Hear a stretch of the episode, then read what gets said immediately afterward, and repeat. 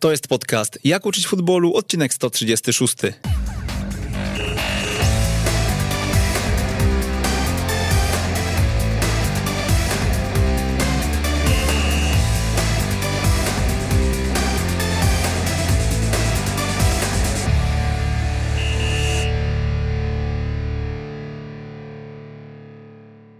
Jak uczyć futbolu 136. Przemysław Mamczak, witam serdecznie. Przed tygodniem gościliśmy trenera, byłego trenera Skry Częstochowa, a dzisiaj powtórka z rozrywki, e, bo znowu były trener Skry Częstochowa, ten, który ostatnio prowadził Skrę, który nie tak dawno z tej Skry, z tą Skrą się rozstał i dzisiaj e, po kilkunastu dniach e, bez pracy już chodzi po ścianach, tak mi powiedział przed chwilą przy kawie. Marek Gołębiewski, dzień dobry trenerze. Dzień dobry, witam Państwa, witam Panie redaktorze. Jak to jest e, właśnie te kilkanaście dni wytrzymać bez pracy? To się nie zdarzało w ostatnich latach u pana. Zgadza się. U ciebie, przepraszam, przeszliśmy na ty, tak a ja zaczynam od pana. E, zgadza się. No, ciężko jest tak. Te pierwsze dni to wiadomo, człowiek jest trochę w szoku, potem przychodzi refleksja, że już by się wróciło do tej pracy i, i ta adrenalina meczowa i treningowa, myślę, że, że tego najbardziej brakuje. No, jest to chyba 13-14 dzień, więc spokojnie jakieś tam pojawiają się nowe opcje tematów, więc zobaczymy, mm, co przyniesie czas. Na razie jeszcze liga trwa, więc pewnie w klubach też e, nie do końca wszystkie plany prezesi znają, więc e, czekam bardzo spokojnie na to, co się wydarzy i na pewno, tak jak tu powiedziałeś, pomału zaczyna brakować tej adrenaliny. Marku, opowiedz nam e, parę zdań o sobie, poza skrom, którą prowadziłeś. Co się działo wcześniej, jaka była twoja ścieżka trenerska i piłkarska również? To w takim telegraficznym skrócie mogę powiedzieć, że jestem wychowankiem KS Piaseczno. Urodziłem się też w Piasecznie. Taka ciekawostka w tym samym szpitalu, co trener, co piłkarz były Roman Kosecki, więc tutaj jakby wspólny pierwiastek.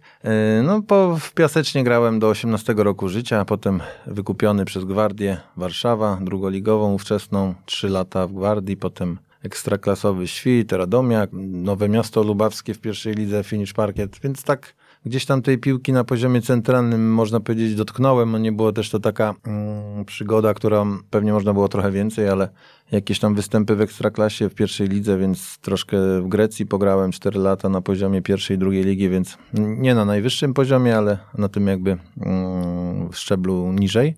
Ale e, sześć meczów e, na najwyższym szczeblu w Polsce rozegrałeś tak, tak, w Ekstraklasie tak. Udało się w świcie. Tam kilka meczy zagrać, może to nie jest powalająca cyfra, ale, ale na pewno jest to wspominać. E, no później e, w wieku 30 paru lat zrobiłem pierwszy kurs trenerski, czyli jestem też po AWF-ie warszawskim, ale, ale te uprawnienia trenerskie musiałem wyrównać jakby. Teraz się okazuje, że niepotrzebnie, chociaż ja, ja tam uważam, że potrzebnie.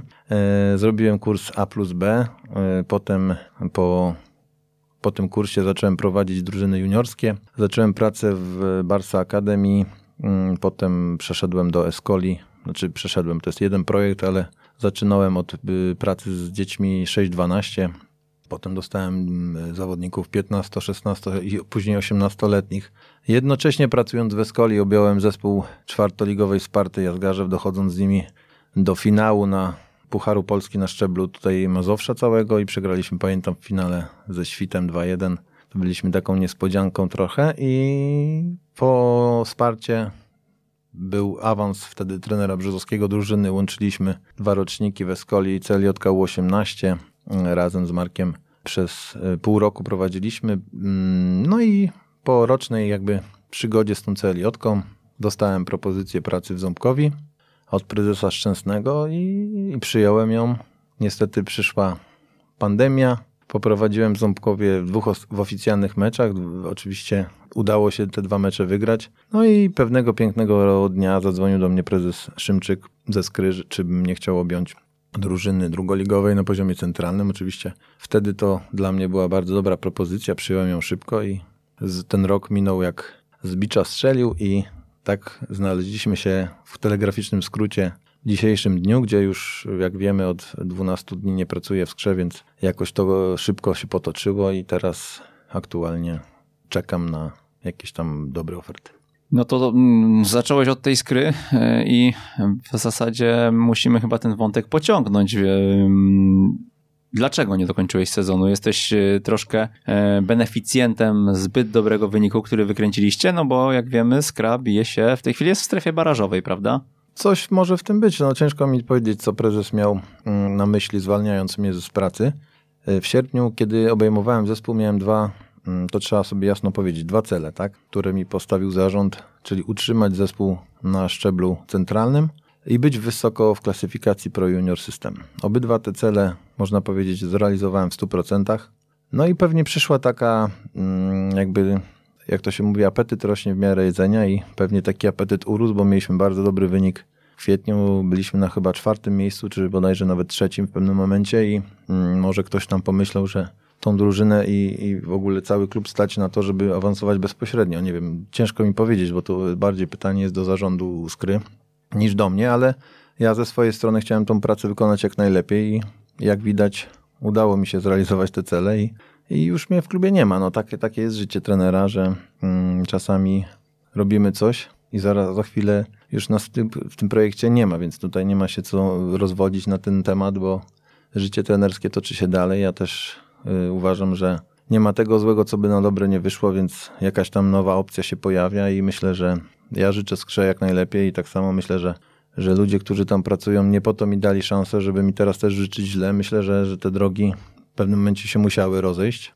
Może troszkę za szybko, jak dla mnie, bo jeszcze miałem przedłużony kontrakt z racji tego, że się utrzymaliśmy. No ale jeżeli prezes uznał, że moja praca tam dobiegła końca, jak kiedyś powiedziałem, że to prezes zawsze zatrudnia i prezes ma prawo zwolnić, więc tak się wydarzyło. A dlaczego tak się stało, to już mówię, bardziej trzeba pytać mm, włodarzy klubu. Mam wrażenie, że z dużym luzem podchodzisz do tej sytuacji, e, mimo że ona ciebie bezpośrednio dotyczy, więc gdybyś powiedział jeszcze, e, jak, jak ty odczuwasz e, właśnie, właśnie te decyzje mm, sprzed kilkunastu dni i czy zgadzasz się tak z tym właśnie, że ten system piłkarski w Polsce no trochę dziurawy jest chyba i, i trochę działa w, w sposób taki, którego trudno racjonalnie wytłumaczyć. Muszę się zgodzić z tym, co powiedziałeś, bo no, ja nie mam do tej pory odpowiedzi racjonalnej, dlaczego nie pracuję, bo mm, no i też nie uzyskałem takiej jasnej, jasnego przekazu, ale no, no, ciężko mi stwierdzić, dlaczego tak się dzieje. No, w Polsce czasami te decyzje są po, za szybko podejmowane, ale no, nie mi jest to oceniać, bo ja jestem tylko pracownikiem klubu, zawsze to powtarzam, że starałem się swoją pracę wykonywać jak najlepiej. Myślę, że jakieś tam piętno zostawiłem, bo gra naszej drużyny była momentami w kilku meczach, nie powiem, że w każdym, bo bym był hipokrytą, ale, ale w kilku meczach naprawdę drużyna dobrze funkcjonowała. Wiadomo, tak jak w lidze przychodzą słabsze momenty i my taki moment mieliśmy ostatnio, gdzie, gdzie były porażki, remisy, ale myślę, że suma summarum y, no 50 punktów, które zdobyliśmy i sytuacja w tabeli no, pozwalała mi myśleć, że moja praca będzie dalej skrze kontynuowane, ale tak się nie stało, więc tutaj mówię, naprawdę nie chciałbym się rozwodzić, bo no nie, ciężko mi jest się wypowiadać na ten temat, bo nie znam do końca tak szczegółów, dlaczego podjęli prezesi. Nagle w poniedziałek uznali, że przed treningiem, że chcą się spotkać ze mną i no i szybko doszliśmy do porozumienia, tak jak podpisaliśmy kontrakt, tak samo szybko się dogadaliśmy co do jego rozwiązania. Skra była chwalona za to, w jaki sposób gra w piłkę. W jaki sposób grała twoja Skra? Przede wszystkim od pierwszego dnia chciałem zaszczepić w zawodnikach mm, chęć grania w piłkę, tak w cudzysłowie mówiąc. Chciałem, żeby oni się cieszyli tą piłką, nie, nie tylko umieli dobrze bronić, bo, bo, bo wcześniej na pewno y, trener Ściebura nauczył ich bardzo dobrze bronić i, i robili to świetnie i tutaj na tym polu miałem mniej jakby do, do poprawy. Ale chciałem, żeby ta drużyna była jakaś, taka moja, żebym od, odcisnął troszkę swojej jakby filozofii, czyli grania, przede wszystkim budowania akcji od, od własnej bramki i wiele czasu na, w jednostkach treningowych poświęcaliśmy właśnie na sposoby, na schematy rozegrania piłki od własnej bramki i też na atak pozycyjny, budowanie akcji w ataku pozycyjnym na połowie przeciwnika. Mieliśmy takie cztery mo y, możliwe systemy y, w moim modelu grania, czyli graliśmy przede wszystkim w ustawieniu 1-4-3-3, ale kiedy mieliśmy piłkę, były to mm, różne konfiguracje, gdzie prawy obrońca czy lewy obrońca rozgrywali albo byli wahadłowymi. No, tych niuansów taktycznych było dużo. I myślę, że ten sposób chłopakom przypasował, bo też chcę podkreślić, że na tym poziomie seniorskim jest bardzo ważna jakość zawodników, a ja takową miałem w skrze i uważam, że to jest troszkę niedoceniany też zespół, bo zawodnicy, którzy tam byli, który, z którymi miałem przyjemność pracować, to byli może nie tak znane nazwiska i nie, nie ograni na wysokim poziomie, ale na pewno zawodnicy, którzy mieli duże umiejętności techniczne, a jak się później okazało też taktyczne, więc to wszystko połączenie tej mojej filozofii grania i, i tego dobrego materiału ludzkiego dało nam naprawdę bardzo dobry wynik i, i jak pan mówisz, jak mówisz, że fajnie się to oglądało, myślę, że kilka meczy nawet w telewizji, które pokazywali, myślę, że te mecze były fajne dla, dla kibiców. No dobra, zacytuję tutaj wywiad e, z Rafałem Szyszką z Football News. E, chcemy budować akcję od własnej bramki. E, ja tak czytając właśnie o tej skrze pod pana wodzą, pod twoją wodzą, zastanawiałem się skąd pomysł, żeby właśnie pójść w tym kierunku i czemu zdecydowałeś się iść pod prąd w Polsce, no bo jakby nie patrzeć, jest to chyba trudniejszy styl do wdrożenia w zespole, a na pewno e, bardziej e, długotrwały, na pewno e, trochę dłużej trwa to, żeby efekty zobaczyć na boisku. Zgadza się. Myślę, że już nie tylko moja skromna osoba, ale jest kilku trenerów w Polsce, którzy też chcą iść pod prąd i grają taką fajną dla oka piłkę i też się starają te akcje budować od własnej bramki. Ja mam taką myśl i zasadę. Uważam, że każda piłka wybita na oślep z piątki, to ona szybciej wróci niż byś chciał ją rozegrać od własnej bramki. I uważam, że przy dobrym rozmieszczeniu mm, zawodników na własnej połowie, czyli jak będziemy wiedzieli, to w danym momencie mm, i w danym momencie, gdzie piłka w jakim sektorze się znajduje, będzie wiedział, gdzie ma być, to myślę, że ryzyko utraty bramki, grając od, od piątki, czyli tak przysłowiowej piątki od własnej bramki, to ryzyko nie jest tyle, na tyle duże i więc jakieś tam schematy, które mm, wcześniej też, mm, nie ukrywam, y, miał wpływ na tą moją wizję gry. Przede wszystkim kiedyś Barcelona, mm, jestem wielkim fanem Barcelony, więc y, zawsze się śmieję w szatni, że jak mam kibiców Realu, to, to mają małe szanse na granie u mnie. Także. Ale jestem fanem Barcelony i, i myślę, że ta, ta, gra właśnie trenera Guardioli czy Ricarda wcześniej, to, to była taka gra, która jakby wzbudziła u mnie wielki szacunek i staram się też oczywiście w, w odpowiednim e, proporcjach, bo to broń Boże na nasze podwórko jest ciężko przenieść, bo tu też trzeba mieć jeszcze i materiał ludzki, ale, ale to jest taka filozofia, która była mi zawsze bliska. Potem spotkałem na swojej drodze trenerskiej Carlosa Alosa, który był dyrektorem Weskoli, też był e, jakby wyznawcą takiego, takiego grania. No i na, na koniec miałem przyjemność poznać trenera stawowego, który uważam, że w Polsce jest jednym, jednym z najlepszych fachowców, jeżeli chodzi o taktykę i tak podejście do takiego grania w piłkę właśnie, jak ja bym chciał grać. No i to, to, to doprowadziło do tego, że, że jest bardzo mi bliska taka filozofia grania. Tydzień temu słuchałem właśnie tutaj z Darkiem Dźwigałą e, audycji, to tak jakbym siebie słuchał czasami, bo Darek ma bardzo podobne spojrzenie na futbol i, i niestety y, troszkę przez to cierpi, uważam, bo, jest to dobry trener i, i też nie może sobie jakoś tam zagrzać miejsca, bo, bo, bo czasami płaci właśnie tą swoją, mm, nie wiem czy to nazwać, czy to jest naiwność nasza trenerska, ale, ale jednak jakiś pomysł się ma i, i myślę, że Darek też przez to płaci, bo, bo to, to jest trener, który też chce grać w piłkę, więc myślę, że troszkę pod prąd jak się pójdzie, no to chociaż ludzie będą wiedzieli troszkę o tobie i, i usłyszą, ale, ale nie zawsze jest ten wynik, mm, tak jak widać, nie zawsze ten wynik idzie w parze z tą filozofią. Ale ty chyba nie czujesz, żeby, e, żeby to był błąd, że poszedłeś w tym kierunku, co? Po tym, po tym roku w skrze e, raczej, raczej wyniki były optymistyczne. I powiem więcej, jeżeli mm, zdołasz szybko poznać zespół i wiedzieć, kto na jakiej pozycji, gdzie może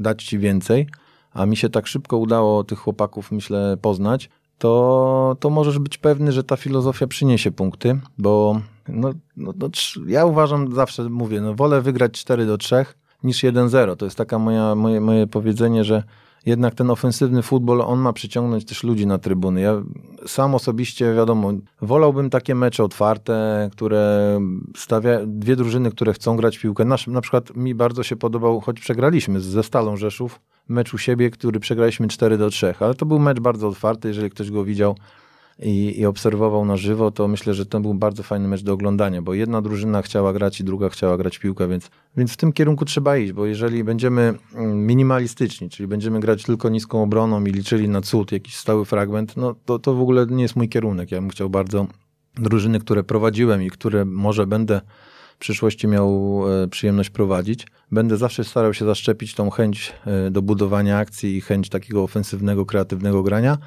i przede wszystkim wymiany na pozycjach, bo to teraz futbol idzie w tym kierunku, że nie możesz mówić, że tylko jesteś prawym obrońcą, tylko możesz powiedzieć, że jesteś dobrze broniącym zawodnikiem, który ma jeszcze za zadanie rozgrywać, ma za zadanie podawać, nie wiem, rzucać piłki, robić akcje ofensywne. Nie, nie jest tak, że ktoś tylko ma zadania defensywne, a nie ma ofensywnych. Teraz futbol idzie w tym kierunku, że nawet można powiedzieć, że bramkarze już biegają około 7-8 km w meczu, także no, naprawdę piłka się na przestrzeni tych 15-20 lat bardzo zmieniła i jeszcze się zmieni i myślę w tym kierunku trzeba iść. Zacytuję jeszcze jeden wywiad z Weszło. Trener stawowy wpłynął na mój pomysł na grę w piłkę.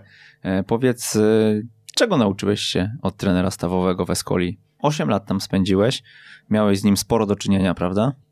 Przede wszystkim nauczyłem się konsekwencji, tym, żeby się nie poddawać, żeby wierzyć w to, co się robi, że nawet czasami jedna czy dwie porażki nie są w stanie zmienić twojego myślenia. E, nauczyłem się spokoju, takiego wewnętrznego. Trener stawowy akurat jak prowadzi zespoły, to jest innym człowiekiem, jak był dyrektorem, ale, ale to też e, to świadczy o tym, że bardzo, bardzo się wczuwa w tą rolę i, i, bardzo chce wygrać też i pokazać, że, że jest dobrym trenerem. Nauczyłem się od niego też e, wiele aspektów takich czysto taktycznych. Tak? To jest e, trener, który pokazał mi i otworzył szeroko oczy na to, jak można być przygotowanym do zawodu i jak można zbudować czasami, z, powiedzmy, nie chcę tu nikogo urazić, ale z takich powiedzmy zawodników nie bardzo wybitnych, zawodników, którzy są mniej znani, ale można z nich zrobić e, zawodników kreatywnych i wiedzących, co mają na boisku w danym momencie robić, bo to jest bardzo ważne, żeby zawodnicy i w fazie ataku i w fazie obrony musieli, muszą wiedzieć, co mają na tym sektorze boiska robić, za co odpowiadają, jakie mają y, zadania indywidualne, jakie grupowe, jakie zespołowe.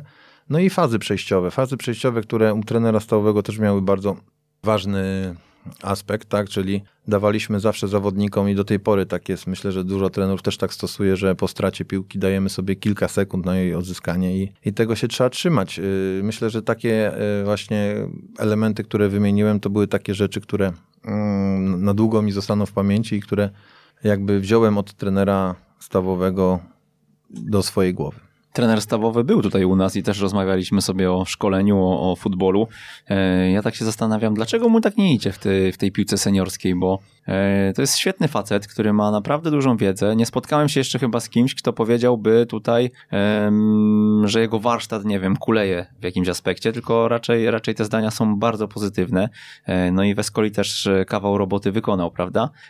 Więc, więc pytanie z twojej perspektywy, Wiem, że pewnie nie będzie zbyt wygodnie się na ten temat wypowiadać, ale może, może podsuniesz tutaj jakiś punkt e, zapalny e, w, w relacjach na linii klub, trener stawowy.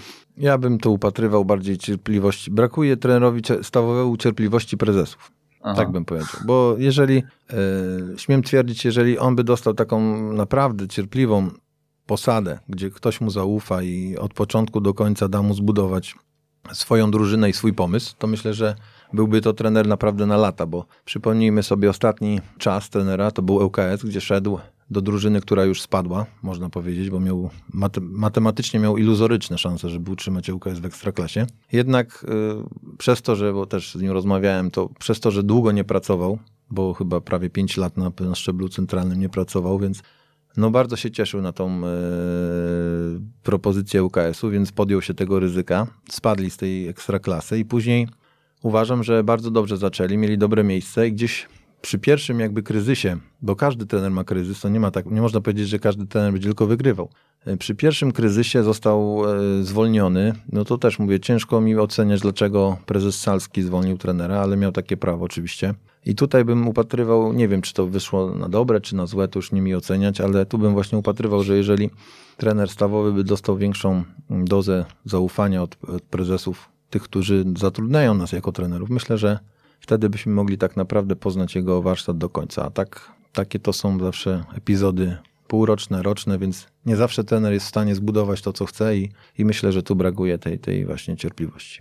Gdzie różnicie się mm, pod kątem spojrzenia na futbol z trenerem stawowym i z tym, co się działo w Escoli? Myślę sobie o modelu gry, który tam e, jest wdrożony i który właśnie tworzył trener stawowy. Mm, no a dzisiaj ty, ty już e, poszedłeś na swoje, poszedłeś na, e, do piłki seniorskiej, gdzie odpowiadasz w pełni za, mm, za model gry drużyny, którą prowadzisz.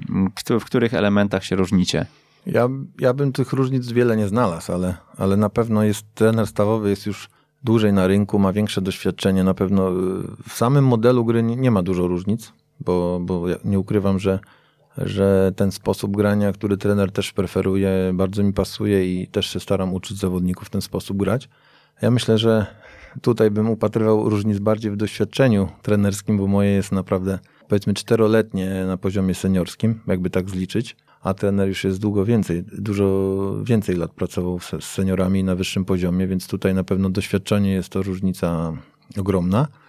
Co do innych różnic, no to na pewno e, trener stawowy jest takim e, bardziej spokojnym e, człowiekiem na co dzień ode mnie, bo jestem taki, że wszędzie mnie pełno i lubię, lubię ludzi, lubię się spotykać, lubię muzykę i tak dalej, więc jest, jest na pewno taka różnica. Co do, jak pytałeś mnie o sam model grania, to myślę, że tych różnic jest mało i przyświeca mi taka właśnie myśl e, podobna, że lepiej tą piłkę mieć, posiadać niż, niż głupio wybijać. A teraz zadam ci trudne pytanie, bo mm, był też tutaj u mnie Marek Brzozowski e, i jego świt trzecioligowy wtedy w trakcie pracy Marka e, był również chwalony za swoją grę i też wszyscy mówili, no zobaczcie, da się krótkimi podaniami, da się utrzymywać przy piłce, da się grać tą tiki-takę, wyniósł to ze szkółki Barcelony. E, słyszymy teraz skra mm, pod twoim e, twoja skra również podobne głosy. Co było takim szczególnym punktem właśnie w tej waszej edukacji trenerskiej? w trakcie pracy w Escoli, że potraficie przenieść to, o czym mówicie, na boisko?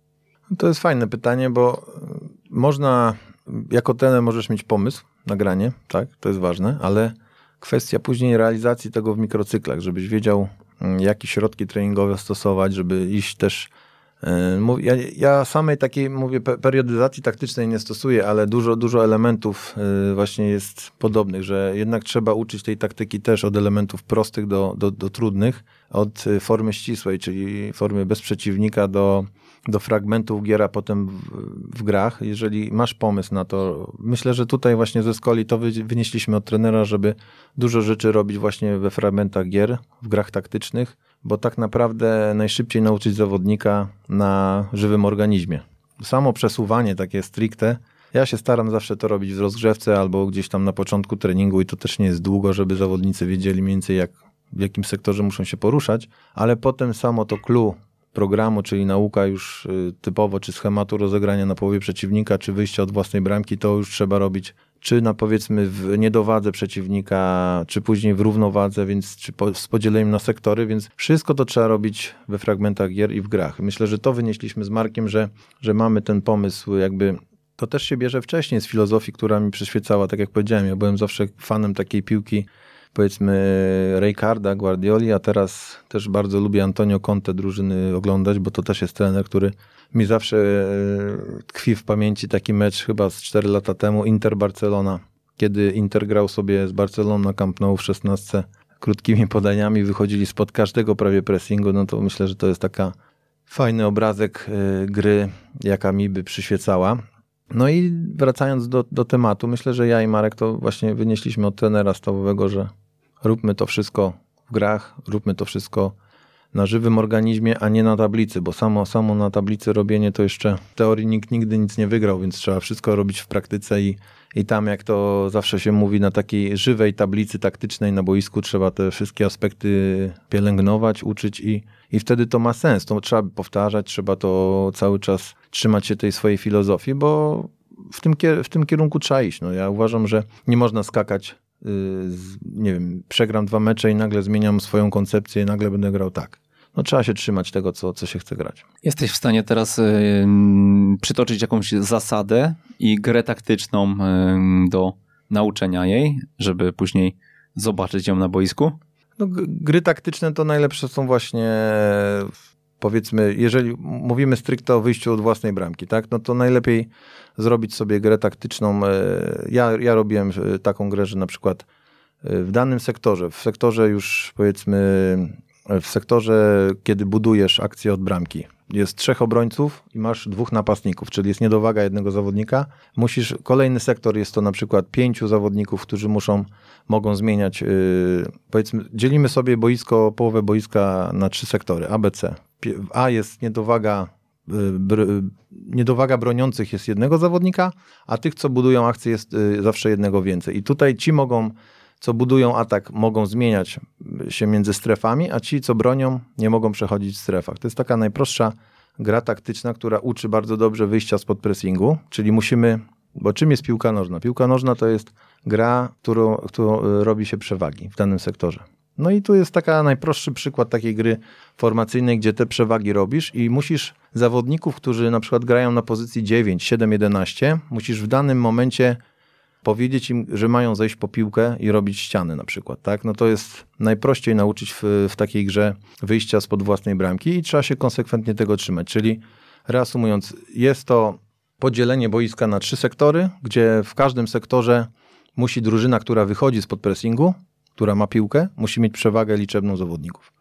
Mówimy o poziomych, czyli strefach, tak? Tak. Mhm. Mówimy, że powiedzmy, ja dzieliłem tak, że w okolicach szesnastki była pierwsza strefa, później szesnastka do mhm. mniej więcej koła, no i tam koło troszkę, troszkę za połowę była trzecia strefa. I na przykład stawiałem bramki na, na połowie przeciwnika, jeżeli wyjdą powiedzmy prawą stroną gramy, pierwsze podanie jest w prawą stronę, to należy wyjść lewą bramką, czyli przejść, przenieść ciężar gry na, przez środek na drugą stronę, bo też jest ważne, żeby przy wyjściu od własnej bramki, co jest ważne, żeby skupić przeciwnika w danym sektorze boiska i zaraz jak najszybciej dać podanie do środka na, na zawodnika, który jest na tak zwanym przeniesieniu gry, ciężaru gry i wyjść drugą stroną.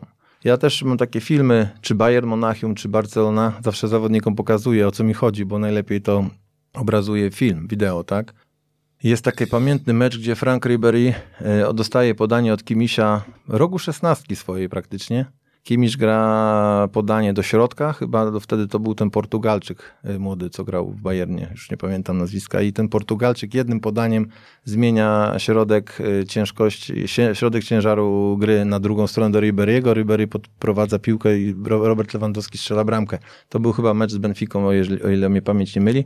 I to jest właśnie to. To jest idealnie obrazuje ten, ten krótki film, jak należy wychodzić spod pressingu, żeby skupić uwagę przeciwnika na jednej stronie i wyjść drugą stroną, bo zawsze ta druga strona będzie y, w niedowadze przeciwników. Więc, więc takie gry y, trzeba jak najwięcej takich gier stosować, je wymyślać, bo gry muszą być też realne. Tak? Nie, mo nie można trenować inaczej, jak się gra. No bo jeżeli będziemy wymyślali jakieś gry, powiedzmy, stricte, żeby grać, bez żadnych zasad i bez później nie mających odzwierciedlenia tego, co się stanie w meczu, to myślę, że takie gry nie mają sensu. Więc wszystko, co, co chcemy nauczyć zawodników y, na poziomie taktycznym, musimy sobie wcześniej przemyśleć, jak my chcemy budować akcje i gdzie zawodnicy mają być w danym sektorze rozmieszczeni. A powiedz, co by się wydarzyło, gdybyście teraz y, zmierzyli się y, na poziomie, nie wiem, pierwszej, drugiej ligi z Markiem albo z trenerem Wojciechem? Myślę, że byłby, byłby to fajny mecz. Znaczy, nawet już miałem sparring umówiony z UKS-em, ale nie, z niewiadomych mi przyczyn wcześniej no, no, ten, ten mecz nie doszedł do skutku, ale było blisko.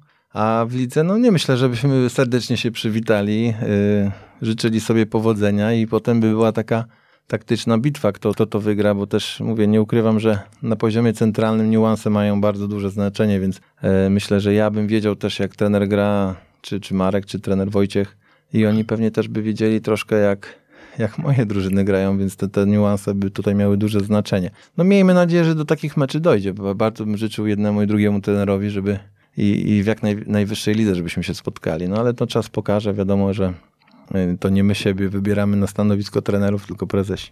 No dobra, to mm, w takim razie jeszcze zapytam o projekt Escoli i o to, e, w ogóle wy z Markiem przez pewien czas e, prowadziliście drużynę e, we dwóch. Zgadza się. No, był taki czas, że Ja w Escoli miałem drużynę U17, to był rocznik 2001, a Marek prowadził rocznik 2000. I po awansie Marka drużyny do Ligi Centralnej tej CLJ U8, U19 wtedy, PZPN podjął decyzję, że likwiduje jakby rocznik 2000 i, i tylko czterech zawodników może grać, tak? No i nagle pojawił się problem w Escoli, bo drużyna Marka by przestała istnieć, tak? Bo, bo było tak, że on miał bardzo dobry rocznik, budował go bardzo długo właśnie pod kątem awansu i ten awans wywalczył.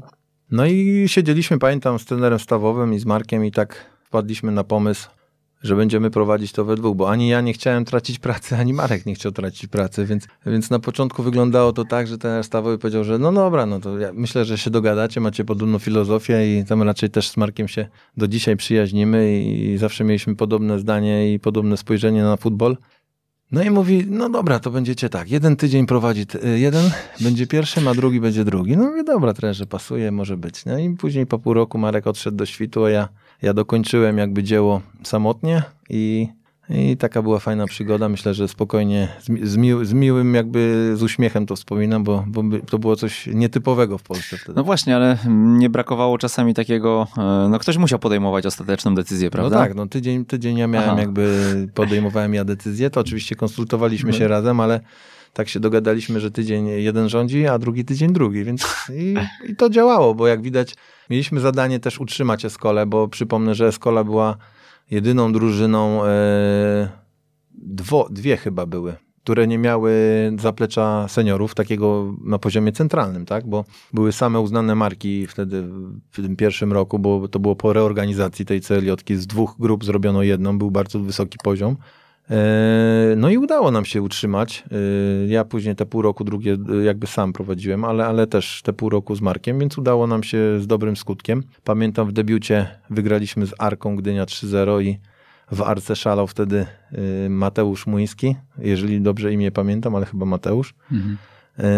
No i za tydzień grał już w Ekstraklasie ten chłopak, więc, więc takie mieliśmy, pamiętam, debiut dobry i, i tych punktów zrobiliśmy na tyle dużo, że Escola do dziś gra z powodzeniem w centralnej lidze mm, juniorów i miłe, miłe, miłe czasy, miłe wspomnienia. Jakie widzisz plusy tego rozwiązania e, dwóch, dwóch szkoleniowców? No, przypomina się, e, przypominają się czasy, kiedy rywalizowaliśmy o Euro 2000 chyba ze Szwecją, prawda? Tak, Lagerbach był. Z Eriksonem, tak? Tak.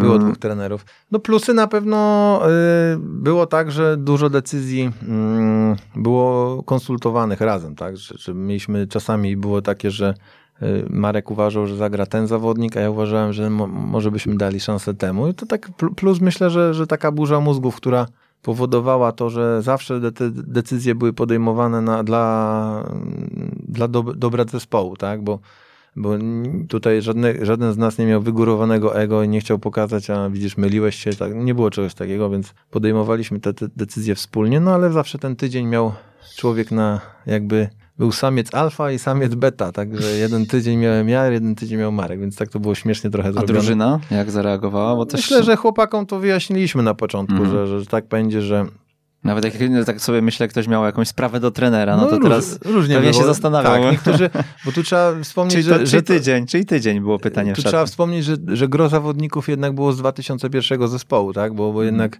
y, musieliśmy dokonać podziału, bo dużo zawodników od Marka poszło do seniorów, tak? Do Escoli w ówczesnej okręgówce wtedy I, i, i czasami było tak, że no, no ci zawodnicy, którzy wcześniej współpracowali ze mną, podchodzili jakieś pouwagi do mnie, a ci, co byli starsi, podchodzili do Marka i nie mieliśmy z tym problemu, ale, ale mówię, no, no nietypowa sytuacja i myślę, że, że fajna do wspominania, także... Słuchaj, to zapytam cię o to. Wydaje mi się, że, e, że też z trenerem Dźwigałą, e, kiedy rozmawialiśmy, to, to padło to pytanie. Mówi się o tym, że styl oparty o dominację, o tę e, kontrolę poprzez posiadanie piłki powinno się aplikować zespołom, które no, mają przewagę techniczną w obrębie danej ligi. Teraz pytanie, o tą sytuację na przykład z Escoli, prawda? Wy mieliście jakiś tam swój styl, e, ale było wiadomo, że będziecie bić się o utrzymanie, prawda? No tutaj e, wiadomo, że te inne e, wielkie akademie mm, były stawiane od was wyżej. No i pytanie, co w takiej sytuacji robi trener taki jak ty, z taką filozofią jak twoja? Nie zmienia nic, bo jedno jest cel, który mieliśmy, tak jak powiedziałeś, utrzymanie, a drugo jest cel, żeby tych zawodników nauczyć grać w piłkę i to nam i wszystkim trenerom we Skoli do dzisiaj przyświeca, żeby myślę, że dla trenera w grupach młodzieżowych jest najważniejsze to, żeby jego zawodnik wyszedł jakiś z tej, z tej akademii, żeby wiedział, jak w danym systemie ma się poruszać, jak ma, mm, jakie ma zadania defensywne, jakie ma ofensywne, a przy okazji taki styl, który my preferowaliśmy, czyli nieraz było tak, że dużo bramek traciliśmy przez to, że, że gdzieś tam ta, te podanie od tyłu gdzieś było złe, albo no, można sobie prześledzić, to kilka bramek takich głupich straciliśmy, ale była to konsekwencja cały czas tej filozofii gra, i chęci nauczenia zawodników grania i nie wybijania piłki, bo kiedyś fajny cytat y, Czawi powiedział, zawodnik były Barcelony, że dla niego wybicie piłki to jest y, idiotyzm piłkarski, czyli to jest ostateczność taka, która jeżeli wybijesz piłkę, to znaczy, że nie jesteś na tyle inteligentnym zawodnikiem, że nie znalazłeś opcji do grania, więc ja też tak uważam, że zawodnik, który wybija piłkę na oślep, to już jest e, po prostu ostateczność, no więc musimy wszystko robić, żeby w, w tych mniejszych klubach i mm, większych akademiach jednak starać się tych zawodników ukształtowywać w sposób taki, żeby tą piłkę mieć, ale samo też y, posiadanie piłki dla samego posiadania, to, to też nie do końca się ja z tym zgadzam, bo ja jestem e, zwolennikiem czegoś takiego, że jeżeli mam podanie otwierające do bramki, to muszę je zagrać, bo po to się, po co się posiada piłkę i gra się z jednej strony na drugą? Właśnie, żeby stworzyć te luki między formacjami w półprzestrzeniach, właśnie między obrońcami a, a pomocnikami, żeby stworzyć sobie możliwość zagrania tej piłki prostopadłej i otwarcia sobie od razu jednym podaniem tworzenia sobie okazji do strzelenia bramki. Jeżeli takiego podania nie mamy, dlatego musimy tą piłkę cały czas posiadać i grać od, od jednego boku do drugiego, tak? I tutaj właśnie taka filozofia jest jak najbardziej, mm, bo są też drużyny takie, że grają powiedzmy na utrzymanie piłki, ale w swojej strefie obronnej, więc to, to tak naprawdę nic nie daje, bo no, grasz, wymieniasz podania, nabijasz sobie te liczby, ale korzyści z tego nie ma żadnej, tak? Więc to jest jeszcze kwestia filozofii trenera. No dobra, to z piłką juniorską wiemy już o co chodzi, z piłką dzieci również, a co z piłką seniorską? Gdzie znaleźć, jak znaleźć złoty środek? No przede wszystkim złoty środek w piłce seniorskiej to jest wynik. Tu, nie, tu z nikim nie będę polemizował, więc jeżeli ten wynik jest poparty jeszcze fajną grą, no to jest, jak myślę, dla każdego trenera rzecz wspaniała, bo ma, mieć wynik i być jakimś jeszcze rozpoznawalnym, że dana drużyna, bo powiedzmy sobie, jeżeli byśmy spojrzeli na ekstraklasę, tak? Możemy powiedzieć, że trener Michniewicz zrobił jakąś legię. Można powiedzieć, że jest to powtarzalna drużyna grająca w systemie 1-3-5-2, która wie, co chce robić, wie jak ma grać, więc to jest super, bo nie dość, że fajnie grają w piłkę, to mają, zrobili wynik, zrobili Mistrzostwo Polski. Więc dla mnie piłka seniorska to jest przede wszystkim wynik poparty jakąś filozofią, y, chęcią, chęcią, nie wiem, pokazania się jako trenera, odbicia swojego piętna na drużynie. Więc jeżeli są te dwie rzeczy połączone, to myślę, że trener może być, każdy trener może być spełniony i dumny z tego, że, że przede wszystkim wygrywa mecze i jego drużyna gra tak, jak on chce. Jeżeli wyników nie ma, a drużyna gra tak, jak on chce, czyli powiedzmy gra ładny futbol, ale ciągle czegoś brakuje, czyli stały fragment, czy straci bramkę z kontry, no to wiadomo, że taki trener prędzej czy później może być, opowiadać różne drdymały w radio czy w telewizji, ale no prędzej czy później ta, ta praca od niego odejdzie, więc reasumując, no w seniorach mówimy piłka seniorska, dla mnie równa się wynik, tak? No przede wszystkim mus, musisz robić punkty, bo to prezesów i kibiców najbardziej e, najbardziej tego oczekują, tak? Jeżeli, jeżeli nie masz wyników, no to żegnasz się pewnie z posadą. Masz plan na taką sytuację? Co wtedy zrobić? Bo mm, masz opcję albo zostać wiernym swojemu stylowi, e, o którym sobie właśnie dzisiaj w radiu rozmawiamy, albo e, no właśnie, albo co? Nie, no ja, ja akurat mam tak, że ja będę zawsze starał się nie zmieniać mojej filozofii i to nie jest kwestia, że twój plan na przykład, yy, bo weźmy przykład skry. Mieliśmy bardzo dobre momenty, mieliśmy też gorsze momenty, ale zawsze starałem się, żeby zawodnicy grali tak, jak ja sobie życzyłem. Kwestia też doboru ludzi i kwestia kadry to jest bardzo ważna rzecz, o której tutaj jeszcze nie wspomniałem, bo jeżeli masz wpływ na to i przychodzisz do klubu przed powiedzmy sezonem, masz okienko jedno transferowe, masz drugie okienko transferowe, możesz jakiś tych zawodników dobrać sobie takich jak ty chcesz, to jest dużo łatwiej, ale gro y, trenerów jednak zaczyna pracę, kiedy się coś pali, kiedy jest kryzys, tak? Więc przychodzimy w trakcie sezonu i mamy danych zawodników y, już takich bo zastaliśmy ich w kadrze i musimy z tych zawodników starać się tą naszą filozofię oprzeć na nich. I to jest na pewno trudne zadanie, tak? I jeżeli jest ten kryzys, to przede wszystkim radziłbym trenerom być sobą zawsze. Ja, ja powtarzam, że jeżeli trener gra kogoś, kim nie jest, no to prędzej czy później zawodnicy są bardzo inteligentni w szatni i to odkryją. Co, co, co mam na myśli na tym, żeby być sobą, żeby po porażkach nie być za bardzo zdołowanym i też y, starać się tych zawodników y, zawsze podtrzymać na duchu. A po zwycięstwach też nie chodzić przesadnio, uniesion- przesadnio uniesioną głową do góry, tak? I nie, nie wychwalać się, że o Boże, zobaczcie, jak my pięknie gramy, bo tu trzeba zawsze utrzymać ten jakby poziom konstans, czyli taką stałą, żeby trener był zawsze sobą i, i twardo stąpał po ziemi. Myślę, że zawodnicy też z trenerów obserwują, jak widzą zrezygnowanie na jego twarzy i widzą, że czego coś nie wychodzi, no to też oni zaraz szybko przestają w to wszystko wierzyć.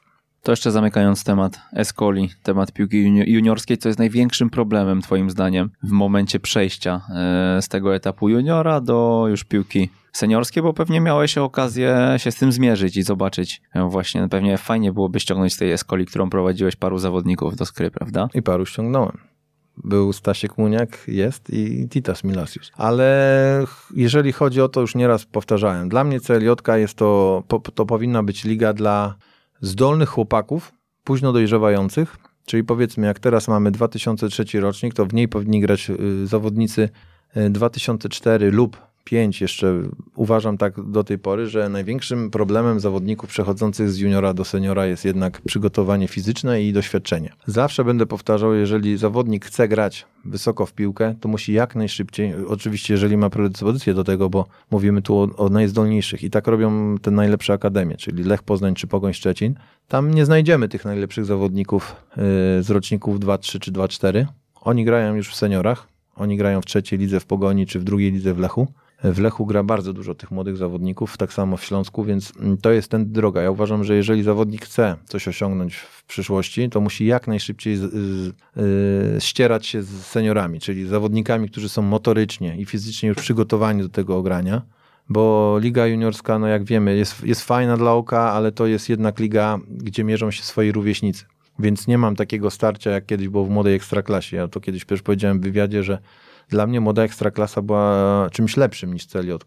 Z samego punktu widzenia, że tam e, kilku zawodników mogło z ekstraklasy zejść, i ci zawodnicy młodzi mogli, mogli podpatrywać, czy u przeciwników, jak się zachowują, czy u swoich też kolegów e, z zespołu, jak, jak w danym momencie się zachować. A tutaj jednak e, rówieśnicy no, mają duże umiejętności, ci chłopcy mają w CLJ, ale później jest jednak zderzenie, jednak myślą, że też takie myślenie błędne u tych chłopców, że myślą, że jak trzecia liga, druga, a to ja sobie poradzę. Tak do końca nie jest, bo w drugiej lidze jest wielu zawodników z przeszłością czy ekstraklasową, czy pierwszoligową, więc ten poziom naprawdę nie jest tak słaby, jak mi się wydaje, więc oni muszą tutaj się jak najszybciej pchać do seniorów. Ja uważam, że lepiej dla szesnastolatka grać w czwartej lidze dobrej niż, mm, niż grać w CLJ. Takie jest moje zdanie. A powiedz jeszcze odnośnie tej motoryki, tych aspektów, e, może trzeba trochę mocniej pracować nad tymi aspektami w, na etapie juniora. Tak trzeba właśnie. Ja uważam, że za późno zaczynamy. Akurat w Eskoli jest to, tam Michał Naulewicz e, i Rafał Wiśniewski wykonują bardzo dobrą pracę i tam jest akurat wszystko e, metodycznie dobrze dobrane i już dzieciaki w wieku 10-8 lat e, ćwiczą na ciężarze własnego ciała, przygotowują to ciało do, do takich większych wysiłków. No na pewno baza. Baza, która w Polsce uważam kuleje. Ni niestety tutaj pod względem siłowym, motorycznym nie wszystkie kluby są tak wyposażone jak, jak trzeba i, i to trzeba bardzo mocno podkreślić, że jeżeli nie będzie jednak tych miejsc, gdzie ci zawodnicy mogą tą muskulaturę i fizyczność y, rozbudowywać, to, to, to nie pójdziemy do przodu. Jednak y, później ten przeskok jest, no ja sam wiem po swoich zawodnikach, że nie wszyscy są w stanie, no akurat mówię bez nazwisk, tak, ale, ale nie wszyscy byli w stanie się pociągnąć, nie wiem, cztery czy pięć razy na drążku. To, no, mówimy o takich aspektach, że tu jeszcze bym się cofnął też w szkołach WF, tak? No to, to nie jest na pewno taki WF, jak my mieliśmy za moich czasów, gdzie, gdzie naprawdę ta ogólnorozwojowość y, człowieka, organizmu była na dużo większym poziomie, bo też jak słuchając Darka tydzień temu, no to też mi się przypomina, że my na boisku spędzaliśmy 8 godzin dziennie, a teraz dziecko jest przywożone do Y, akademii na półtorej godziny samochodem, odwożone samochodem i idzie zaraz do lekcji albo do komputera i, i tu jest ta różnica. My, my przeważnie uczyliśmy się w szkole, a po szkole się stawiało na boisku plecaki i się grało, albo wyganiało po drzewach, tak. No i uważam, że tutaj ta ogólność, y, ogólnorozwojowość taka szeroko pojęta u dzieci jest na dużo niższym poziomie, bo też widać to po, po młodzieży, że nie wszyscy potrafią, kurczę, prosty przewrót do przodu czy do tyłu zrobić teraz. Myślę, że, że tutaj w tym kierunku powinniśmy i bardziej się starać tych y, młodych piłkarzy rozwijać pod względem motorycznym i takim ogólnorozwojowym. O lekcjach WF też rozmawialiśmy tutaj, ale mm, tak się zastanawiam, e, czy jesteśmy w stanie nadrobić to, no bo zmieniły się czasy i to nie możemy się cofać do lat 90. czy jeszcze wcześniejszych, prawda? Kiedy, kiedy my gdzieś tam e, mm, spędzaliśmy ten czas na drzewach e, przysłowiowych, bo do tego ciągle wracamy, no ale musimy zaakceptować. Mamy teraz, teraz komputery, smartfony, e, tablety i te dzieciaki siłą rzeczy mniej spędzają czasu w ruchu. No i właśnie, czy, czy w takim klubie jesteśmy w stanie to nadrobić e, na dobrym poziomie, żeby, e, żeby ten zawodnik był gotowy, kiedy wchodzi do trzeciej ligi w wieku 17 lat i był w stanie, nie wiem, bark w bark z przeciwnikiem rywalizować? To jest problem złożony. Ja uważam, że tutaj Ministerstwo Edukacji powinno jak najszybciej zrobić zmiany. Przede wszystkim jedna rzecz, którą trzeba zmienić, to jest, że w klasach 1-3 e, nie ma notabene normalnego WF-u. Tam prowadzą WF nie ujmując nikomu ni niczego, ale czasami jest tak, że pani, która jest wychowawcą i to tak naprawdę jest, prowadzi WF, a wiemy jak te WF-y wy wyglądają, że idą gdzieś na spacer albo zbierają grzyby, albo listki i to wszystko. Więc ja bym tutaj bardziej odgórnie po, poszedł.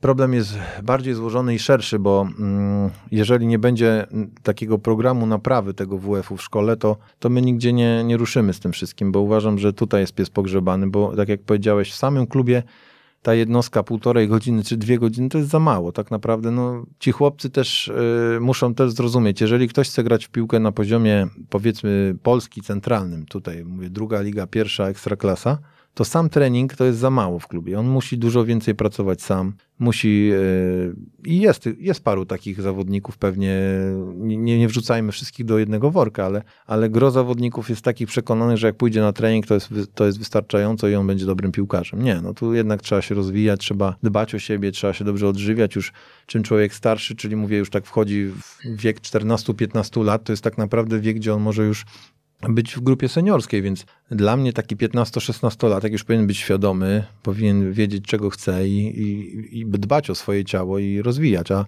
a tak jak powiedziałem, y, jeżeli chodzi o te wcześniejsze lata, czyli dzieci w wieku 6 do 10 lat, to myślę, że tutaj problem jest dużo bardziej złożony i tutaj by trzeba było odgórnie narzucić jakiś program naprawy tego WF-u, bo, bo dla mnie jest nie do, nie do przyjęcia to, że w klasach 1-3 dzieci nie mają normalnego WF-u. Trenerze, czy wiesz, że każdego miesiąca w ramach Szkoły Trenerów Online spotykamy się na szkoleniach online z trenerami, których słyszysz w jak uczyć futbolu? Najciekawsi goście z największą wiedzą do przekazania przekazują ją regularnie.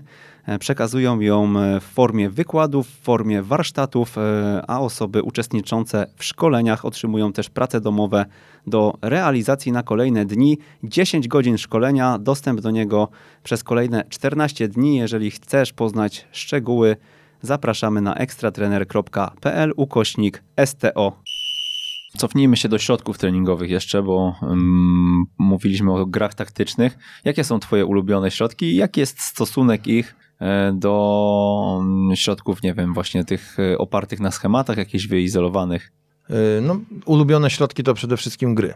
Gry różnego rodzaju, czy małe gry, zaczynając od ronda najprostszego, czy, czy różne ronda, które mają e, za zadanie na przykład uczyć zawodnika przyjmowania dalszą nogą, bo to też kuleje uważam nawet to trzy, na... trzy takie przykłady dajmy z e, właśnie no, na przykład celem i, i pierwsza, pierwsza gra na przykład rondo z przenoszeniem, czyli 4 na 1 plus 1 czyli takie rondo, które uczy przenoszenia środka ciężkości po na przykład po czterech podaniach mamy 4 na 1 rondo, jeden broni zawodnik i po minimum czterech czy pięciu podaniach, to zależy od trenera, jak chce sobie ustawić tą, tą, tą małą grę, można przegrać do, do zawodnika, który stoi na drugim wierzchołku tego, mm, znaczy na drugim kwadracie, tak? To jest na przykład pierwsza taka najprostsza gra, która uczy właśnie przenoszenia, też przyjmowania nogą dalszą, można sobie różne modyfikacje wprowadzać w tej grze.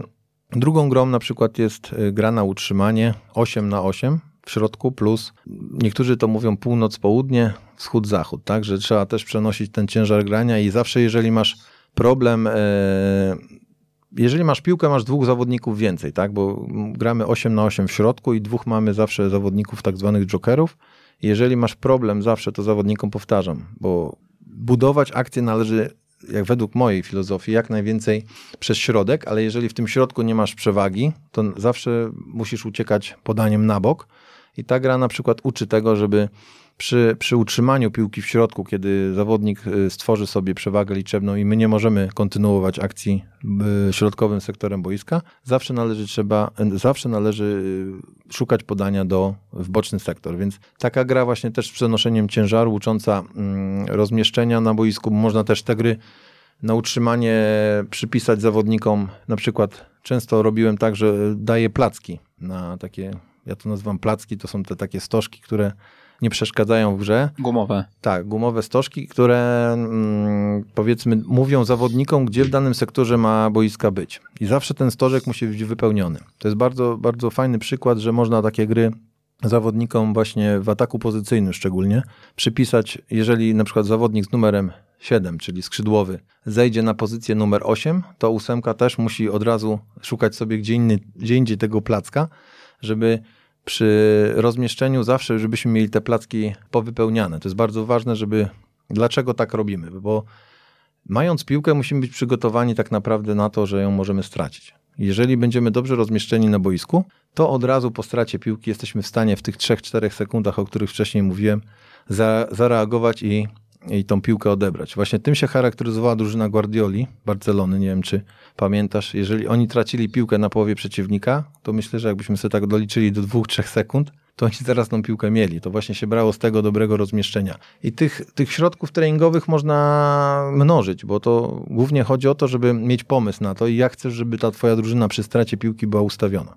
To nie mogą być też dalekie odległości, czyli to muszą być drużyna mając piłkę, musi wiedzieć ilu zawodników podchodzi do małej gry, czyli co to znaczy, że jeżeli piłka jest powiedzmy w lewym sektorze, to do lewego sektoru musi podejść tak, półlewy stoper, szóstka, ósemka, skrzydłowy i powiedzmy jeszcze środkowy stoper. To są zawodnicy, którzy muszą tworzyć małą grę. Na środku musimy mieć na kilku zawodników, przeważnie jest to jeden lub dwóch zawodników, na przeniesienie gry, bo nie może być pustego miejsca. Dla mnie środek boiska to jest najważniejsza część i zawsze tam musi być zawodnik, bo jeżeli nie mamy w środku zawodnika, nie mamy możliwości przeniesienia tej małej gry na drugą stronę. Właśnie na tym polega właśnie cały, cały kunszt y, trenerski, żeby tych zawodników nauczyć, żeby środek boiska był zawsze wypełniony przez minimum dwóch zawodników. I jak mamy tych dwóch zawodników, to na drugiej stronie też musimy mieć zawodnika na, na to, żeby tą piłkę tam dostarczyć. Więc cała piłka nożna dla mnie to jest y, tworzenie przewag w danym sektorze boiska. I kiedy masz tą przewagę, to pozwala ci to budować y, atak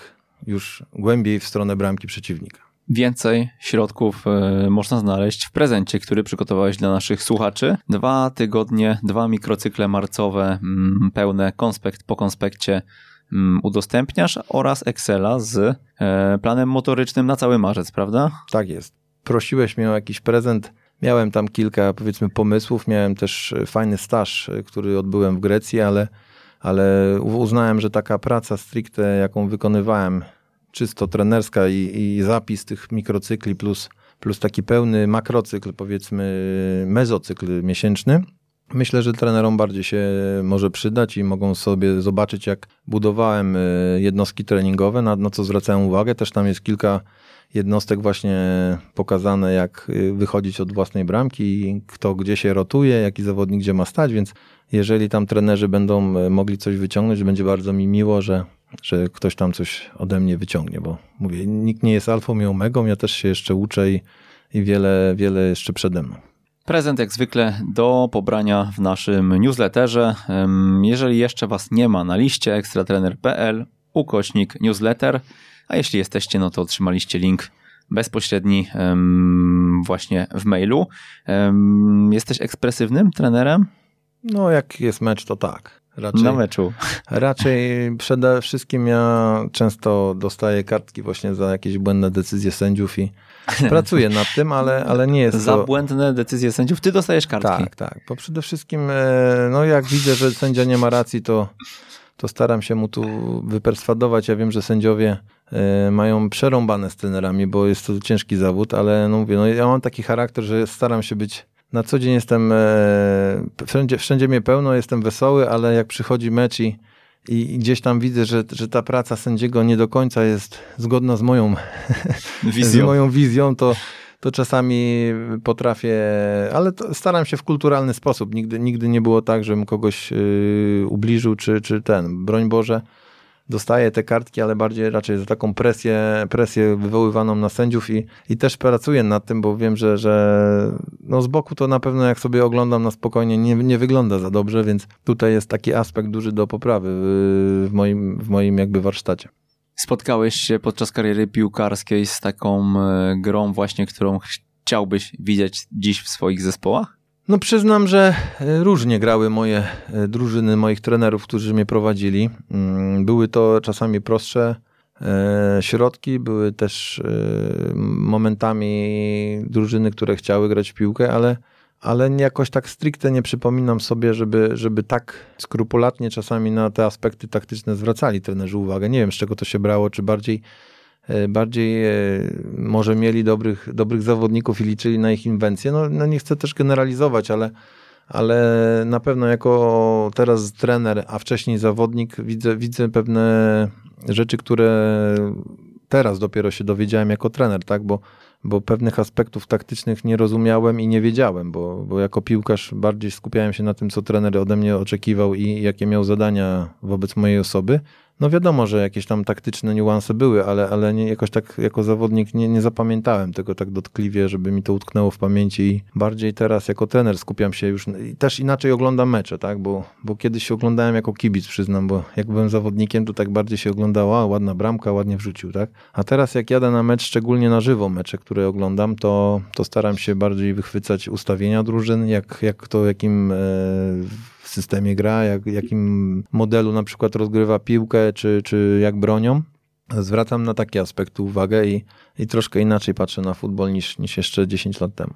Dlaczego e, Twoim zdaniem najważniejsze, żeby zawodnicy zawsze mieli opcję gry na ściankę i z niej korzystali? No, budowanie akcji to jest właśnie nic innego, jeżeli nie mam opcji do grania, to znaczy, że moi zawodnicy albo moi koledzy nie są mi pomocni, nie są do grania, więc ścianka powoduje to, że jeżeli chcę się przesunąć w stronę bramki przeciwnika, to muszę tworzyć sobie takie e, zapory. Ja to nazywam, że jeżeli piłka jest zagrana między formacją obrony i pomocy i zawodnik jest tyłem do bramki i przede, przeważnie ma zawodnika kryjącego na plecach, no to jedyną możliwością, którą, żeby nie stracić tej piłki, to jest ustawienie takiej ściany, czyli jeżeli wychodzę do piłki, muszę mieć też e, zawsze na tą ścianę kogoś do zgrania. Czyli powiedzmy, jeżeli zawodnik z numerem 6, czyli defensywny pomocnik, szuka podaniem dziewiątki, w moim ak akurat modelu gry, czyli 1, 4, 3, 3, to dziewiątka musi mieć zawsze dwie opcje do grania. 8 i 10. Jeżeli, I oni muszą tam zawsze być. Jeżeli zagramy do skrzydłowego, to skrzydłowy musi mieć opcję szóstki czy bocznego obrońcy. Zawsze. Więc to są takie rzeczy, które jakby są fundamentalne. Jeżeli chcemy budować akcje przez właśnie krótkie podania i granie na, tutaj jak przytoczyłeś, na tak zwane ścianki, czyli zgranie piłki tyłem do bramki, no bo tak naprawdę tyłem do bramki nie jesteśmy w stanie strzelić bramki, tak? No, no, bywały przypadki, może jedna na tysiąc, że jakiś zawodnik gdzieś tam piętą strzelił, ale no przeważnie budujemy akcję przodem i jeżeli zawodnik jest, otrzyma dobre podanie, z takiej ściany przodem, to jest dużo więcej opcji, bo też wyciągamy takiego obrońcę, prawda? Jak dziewiątka schodzi do grania na ścianę, to gdzieś ten obrońca za nim stwarza wolną przestrzeń za sobą i to są też sektory, gdzie po zgraniu takiej e, ścianki też yy, trzeba w tą piłkę tam dostarczyć, bo to jest normalna rzecz, że jeżeli obrońca wyjdzie i ten trójkąt asekuracji się tworzy, to gdzieś te, te wolne przestrzenie będą się pojawiały. I to trzeba zawodnikom pokazywać, uczyć, żeby będąc tyłem do bramki, nie próbować tej piłki za wszelką cenę gdzieś tam obracać się, chyba że mam oczywiście czas i ten obrońca za mną nie wyszedł, ale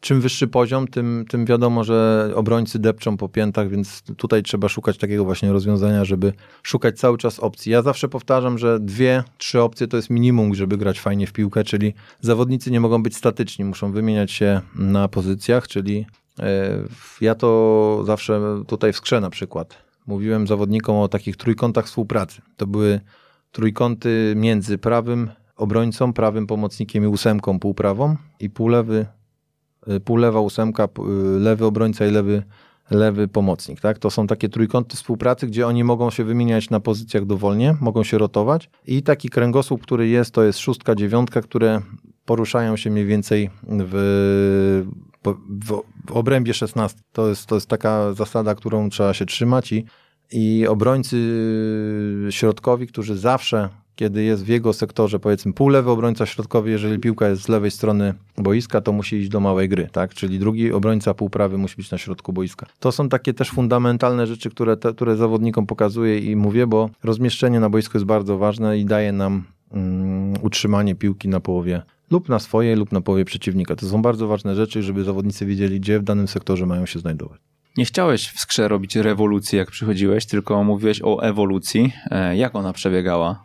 Przede wszystkim skupiłem się na pracy w ofensywie, bo mój poprzednik y, Paweł Ściebura wykonał bardzo dobrą pracę z tą drużyną. Miał pewnie troszkę ciężej niż ja, bo miał tą drużynę on sam wprowadził i też miał troszkę pewnie zawodników innych, ale mi na pewno zostało, została drużyna, która bardzo dobrze broniła, więc na tych aspektach defensywnych się mniej skupiłem, bo skupiłem się bardziej właśnie na tym, co tutaj od godziny staram się powiedzieć, czyli na ataku pozycyjnym, na rozegraniu piłki od własnej bramki i, i powiem szczerze, bardzo szybko zawodnicy to złapali, bo, bo była duża jakość w nich, była duża jakość piłkarska i taktyczna, więc z niedowierzaniem nawet patrzyłem, że tak szybko to idzie, bo, bo chłopaki e, z meczu na mecz, bo nie, nie ukrywam, że pierwsze dwie kolejki, które notabene wygraliśmy ze Śląskiem i z Kaliszem, to nie były mecze, które ja byłem zadowolony, ale, ale tak jak powiedziałem, dały nam punkty, tak, bo w seniorach są punkty najważniejsze.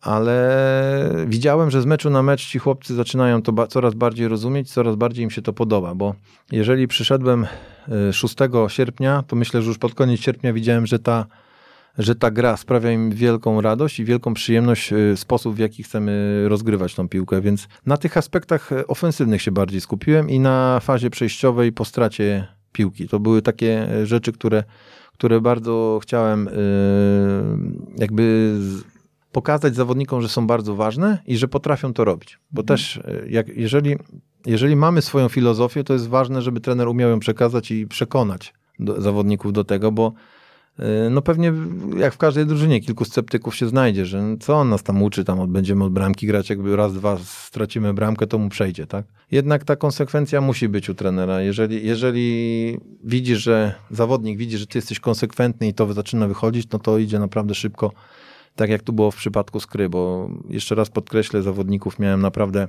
jak na poziom drugiej ligi bardzo dobrych i, i bardzo szybko też pojęli, że są w stanie dominować nad zespołami, bo jakbyśmy prześledzili posiadanie piłki, to Skra po pierwszej rundzie miała ponad 50 chyba 2%, a gdzie wcześniej się nie zdarzało, tak? Więc ta zmiana była bardzo widoczna nawet w samych statystykach, bo ja do końca w statystyki nie wierzę, ale w Instacie na pewno byśmy znaleźli, że, że bywały mecze takie, że mieliśmy po 60-70% posiadania piłki i jeszcze te y, spotkania wygrywaliśmy, więc, więc myślę, że, że, że to jak odpowiadając na twoje pytanie, że te aspekty ofensywne były jakby dominujące w tym, co w grze na początku zrobiłem.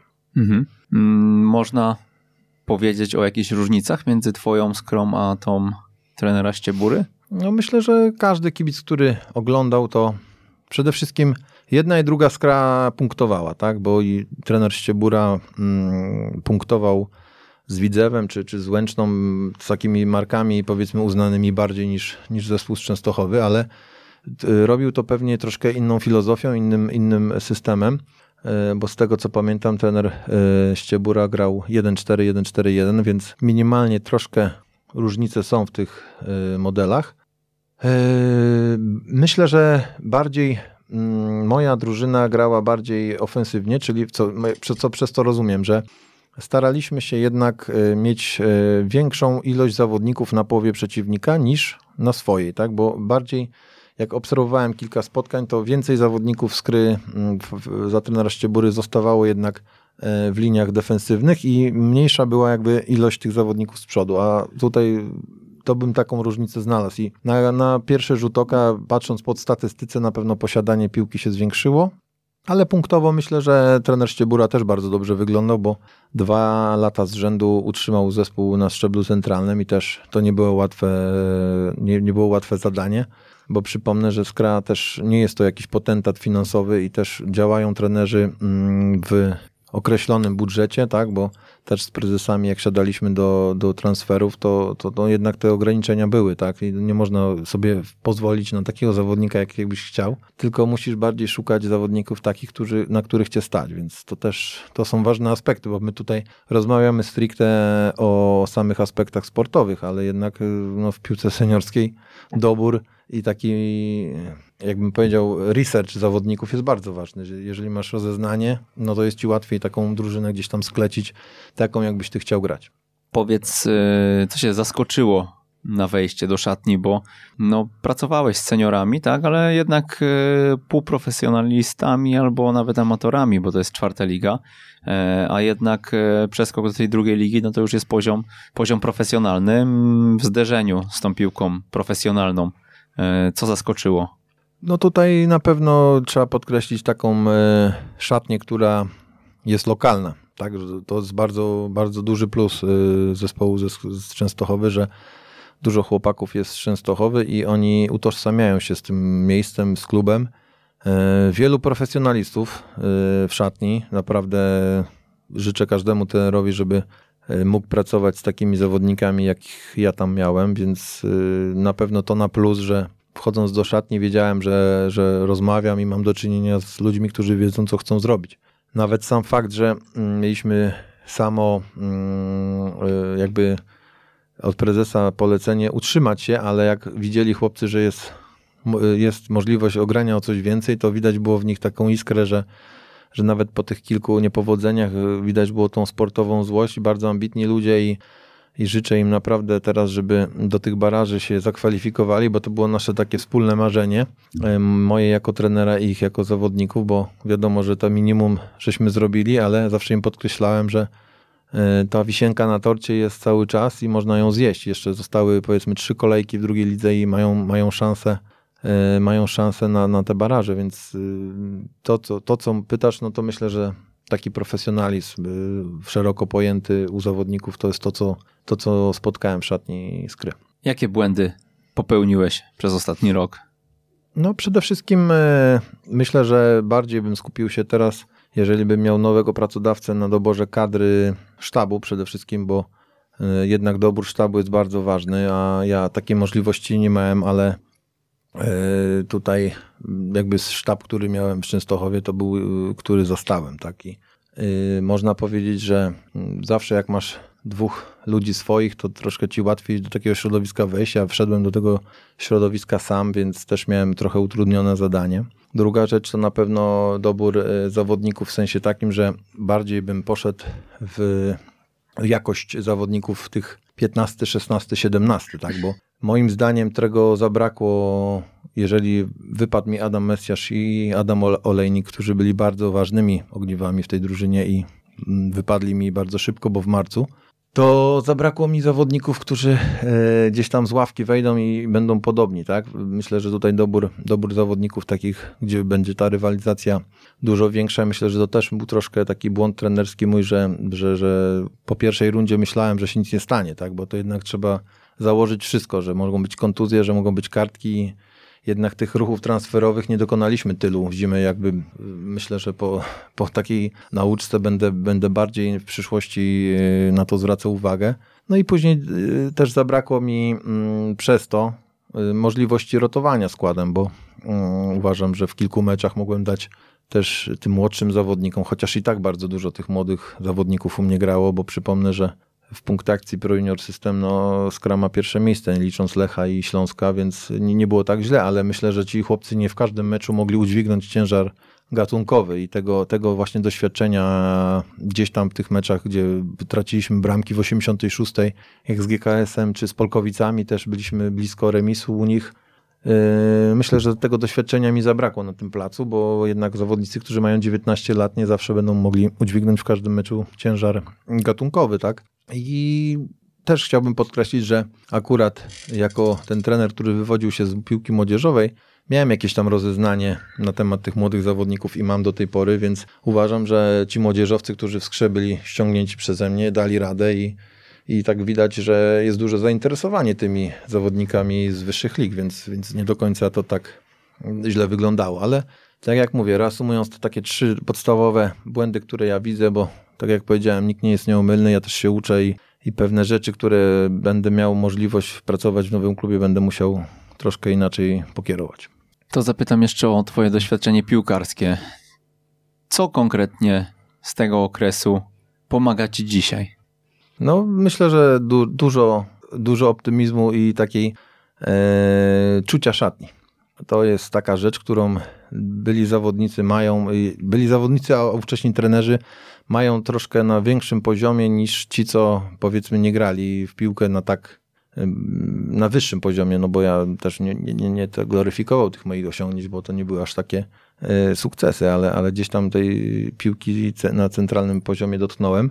Więc myślę, że takie czucie szatni i, i taka wiedza, co mam nie robić źle, bo to też jest ważne, że ja sobie zawsze mówię, wiem jak niektórzy trenerzy mnie traktowali, niektórzy trenerzy byli różnymi osobami, tak? Czyli jeden był miły, drugi był mniej miły, ale był fajnym trenerem, więc ja się staram wypośrodkować, staram się być dla zawodników też takim partnerem do rozmów i też y, staram się być sprawiedliwy. Nie zawsze mi pewnie wychodzi, bo teraz pewnie jak słuchają zawodnicy mówią, no jak sprawiedliwy, jak ja tyle trenowałem, a ty mi nie dawałeś szans.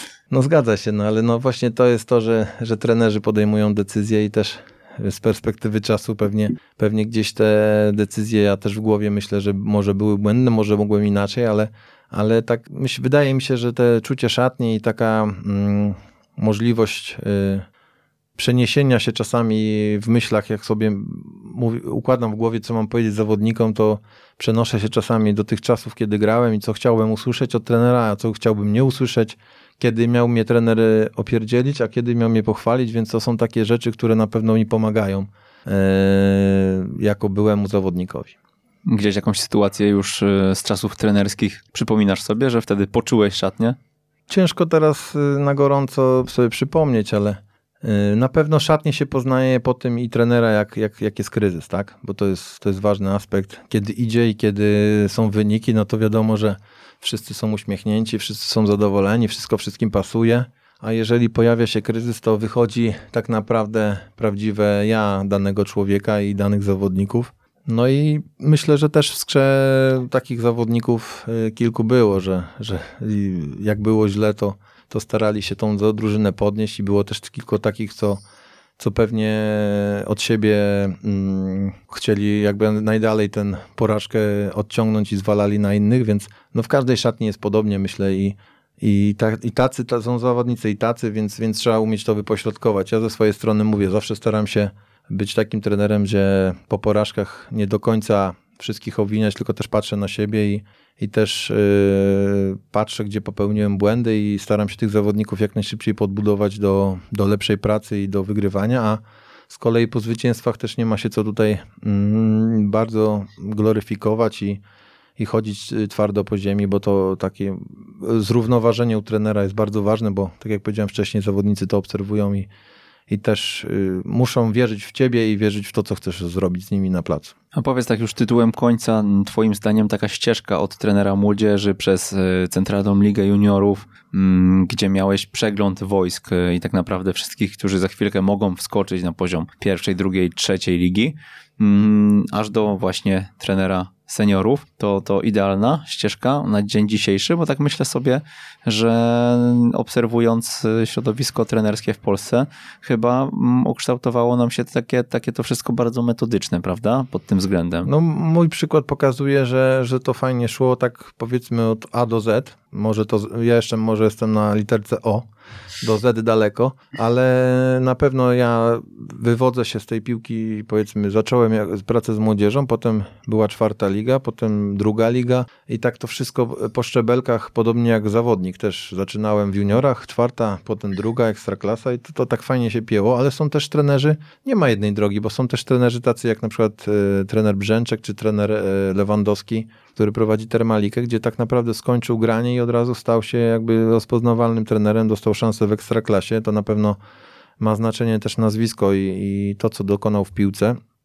No są różne drogi. Moja jest taka, że, że pnę się po tych szczebelkach i mam nadzieję, że jeszcze te ostatnie słowo nie jest powiedziane. Mam, mam, mam taką nadzieję, że, że, że, gdzieś tam jeszcze ktoś mnie do pracy na szczeblu centralnym e, będzie chciał i, i to będzie też praca taka owocna jak w skrze, bo uważam, że pozostawiłem po sobie dobre wrażenie i tak jak tutaj środowisko mówi, że ta drużyna była jakaś, to bardzo miłe słowa ze strony kibiców. Z tego co wiem, to dzisiaj jakąś tam nagrodę miałem dostać w Częstochowie, ale się dowiedziałem potajemnie i, nie pojechałem, więc nikt mi tego nie powiedział, ale, ale fajnie, że tak do, dostrzeżona ta praca, więc te ścieżki są różne, no tak jak piłkarskie. No, jedni mówią, czy wyjeżdżać szybko na zachód, czy nie wyjeżdżać, czy grać w seniorach. Tak naprawdę każdy z nas jest inny i też czasami tego trzeba mieć troszkę szczęścia, czy w piłce jakby jako zawodnik, czy trener. Także mówię, no moja, moja jakby droga jest taka, że na razie jestem na jakby szczeblu drugiej ligi i mam nadzieję, że to nie jest jeszcze mm, ostatnie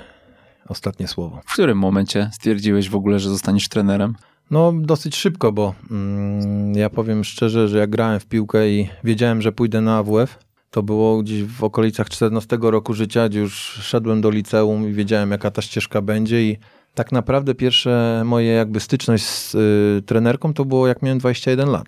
Grałem wtedy w Gwardii Warszawa, prowadziłem zespół jedności Żabieniec, rocznik 89 i grał u mnie ówczesny wtedy napastnik, a teraz aktor znany Antek Królikowski, który, który grał w napadzie i to była pierwsza moja jakby styczność z, z trenerką i wtedy już można powiedzieć, że w tak młodym wieku wiedziałem, że chcę to robić.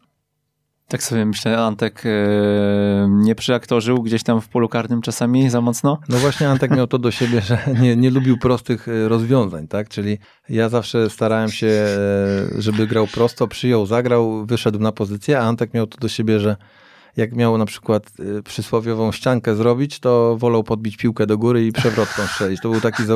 Wiedziałem, że, że będzie wszedł y, ślady, ślady rodziców, że będzie aktorem i, i teraz nawet y, ostatnio w tematyce piłkarskiej zrobił film Bad Boy, więc, więc widzę, widzę, że też czasami sobie grywamy, tam parę razy się spotkałem z Antkiem, też graliśmy na Sępie, tam aktorzy grają w zimę, więc, więc widzę, że się rusza, więc jest w formie, więc mam nadzieję, że ten kult sportu mu tam zaszczepiłem w nim troszkę. Jakie rady dałbyś naszym słuchaczom, e, początkującym trenerom? No przede wszystkim jedna najważniejsza rada to być sobą. Ja zawsze podkreślam, ja nigdy nie chcę udawać kogoś, kim nie jestem.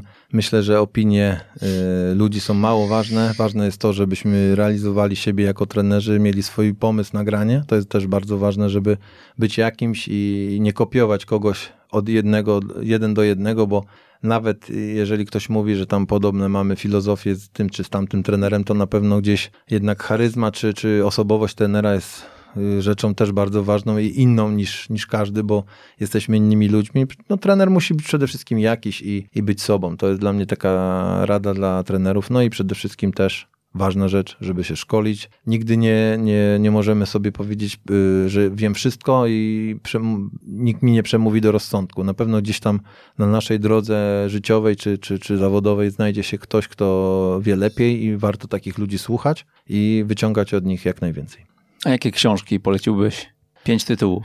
O, pięć to trzy tytuły mam e, już tak z głowy, które e, Why We Sleep e, to jest książka, która mówi, oczywiście jeszcze jej nie czytałem, ale to jest taka pozycja, która, którą polecam każdemu trenerowi, która, który ma na przykład małą wiedzę na temat regeneracji, bo tam jest wszystko opisane na jak mamy spać, jak mamy mieć sypialnię urządzoną, co jest ważne do naszego regenerowania, jak sen jest ważny dla zawodowych sportowców. Jest to książka Matthew Walkera, więc y, proszę sobie zanotować Why We Sleep. Jest to w angielskim mm, tłumaczeniu, ale myślę, że na polskie już też chyba pewnie ktoś tam przetłumaczy. Druga książka to jest y, też książka godna polecenia o mow, mowa ciała. Nazywa się John Navarro ją napisał. E, mówi tutaj autor właśnie, jak ważny jest ten e, niewerbalny przekaz, czyli czasami my jesteśmy wzrokowcami, ludzie, więc my bardziej patrzymy na gesty, na mimikę twarzy niż to, co tak naprawdę mówimy, bo e, nawet na kursie UEFA Pro z panią Smarzewską mieliśmy wykład, że przez pierwsze 5 sekund jesteśmy oceniani. Czyli wchodzisz, ktoś na ciebie patrzy, albo ci daje jedynkę, albo zero, tak? No to, to jesteśmy tak właśnie skonstruowani, ludzie są tak skonstruowani, że, że, te, że te pierwsze wrażenie robi ogromne, jakby ma dużą różnicę i właśnie tu w tej książce jest opisane właśnie jak się zachowywać, jaka ta mowa ciała ma być.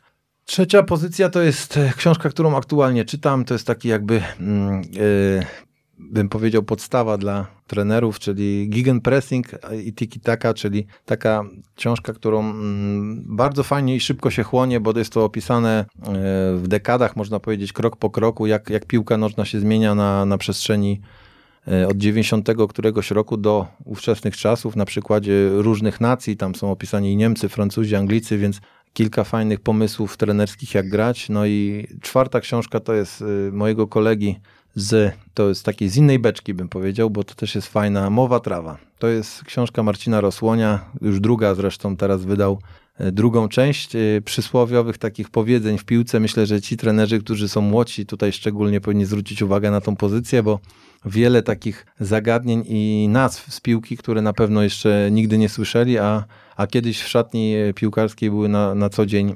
spotykane, czyli taka mowa trawa jest to książka o, o, o powodzeniach i, i, i, słówkach, które się używa w piłce, czyli takich skrótów myślowych typu, nie wiem, hefajstos czy yy, skiełzła. To są takie fajne określenia, można też się troszkę posmiać, bo, bo fajnie jest to napisane. No i tutaj też nie omieszkam, nie jest to książka, ale ale miesięcznik, y, asystent trenera, bym bardzo tutaj chciał podkreślić pracę Marcina Papieża i Grześka Gromackiego, którzy y, wykonują kapitalną robotę i też nieraz y, mam przyjemność skorzystać z ich czasopisma i sobie coś ciekawego, fajnego przeczytać. Myślę, że tu każdy trener powinien taką prenumeratę sobie zakupić. Jak już reklamujemy, to, to już myślę, że ta piąta pozycja jest też bardzo ważna. Kto miał na ciebie największy wpływ w życiu? No, rodzice moi przede wszystkim. Tata, który e, do dzisiaj jest moim wiernym kibicem, mama tak samo. Myślę, że żadnego meczu jako zawodnika tata mój nie opuścił i tak samo jest podobnie e, jako trenera. Y, przyjeżdżał też do Częstochowy na mecze, ogląda, wykupił sobie abonament w tym, jak, w tym, nie wiem już nawet jak to się nazywa, ale jest taka platforma, gdzie były mecze drugiej ligi i wszystkie te mecze oglądał, ale że jest już e, powiedzmy za nerwowy, to czasami mówi już końcówek nie dałem rady, więc największy wpływ moim zdaniem rodzice, którzy, którzy tak mnie ukształtowali jako człowieka i, i jako też zawodnika, bo du, dużo zawdzięczam rodzicom, że, że w ogóle poświęcili mi czas, że dowozili mnie na treningi, kibicowali. Do dzisiaj też tak jest i, i dziękuję im za to. Z jakim zdaniem chciałbyś zostawić naszych słuchaczy? Najlepsze zdanie piłkarskie, które się trzymam, jesteś tak dobry jak twój ostatni mecz. To jest przysłowie, które zawsze mi przyświeca i jeżeli trenerzy, którzy gdzieś tam powiedzmy gdzieś popracowali wyżej, mnie słuchają, to myślą, że teraz się pewnie uśmiechnęli pod nosem, bo tak rzeczywiście w piłce seniorskiej jest, bo możesz wygrać 5-0, 4-0, a potem przegrasz 1-0 z jakąś drużyną ostatnią, która przyjeżdża i się muruje i wszyscy będą ci pamiętali niestety ten mecz, który przegrałeś i i to jest stare przysłowie, które niestety się sprawdza w polskiej piłce. Jaki był twój ostatni mecz? No, przegrany 2-0 z Grudziądzem. Czyli trzeba się zrewanżować. Dokładnie. Czekamy na rewanż. Marek Gołębiewski. Dziękujemy bardzo. Dziękuję bardzo, miłego dnia. To był 136 odcinek podcastu Jak uczyć futbolu. Przemysław Mamczak. Do usłyszenia. Jeżeli spodobał Ci się ten odcinek i wspólnie z nami chcesz podnosić poziom szkolenia w Polsce, o istnieniu podcastu Jak uczyć futbolu poinformuj jednego znajomego trenera, którego takie treści mogłyby rozwinąć. Z góry pięknie Ci za to dziękujemy i raz jeszcze do usłyszenia.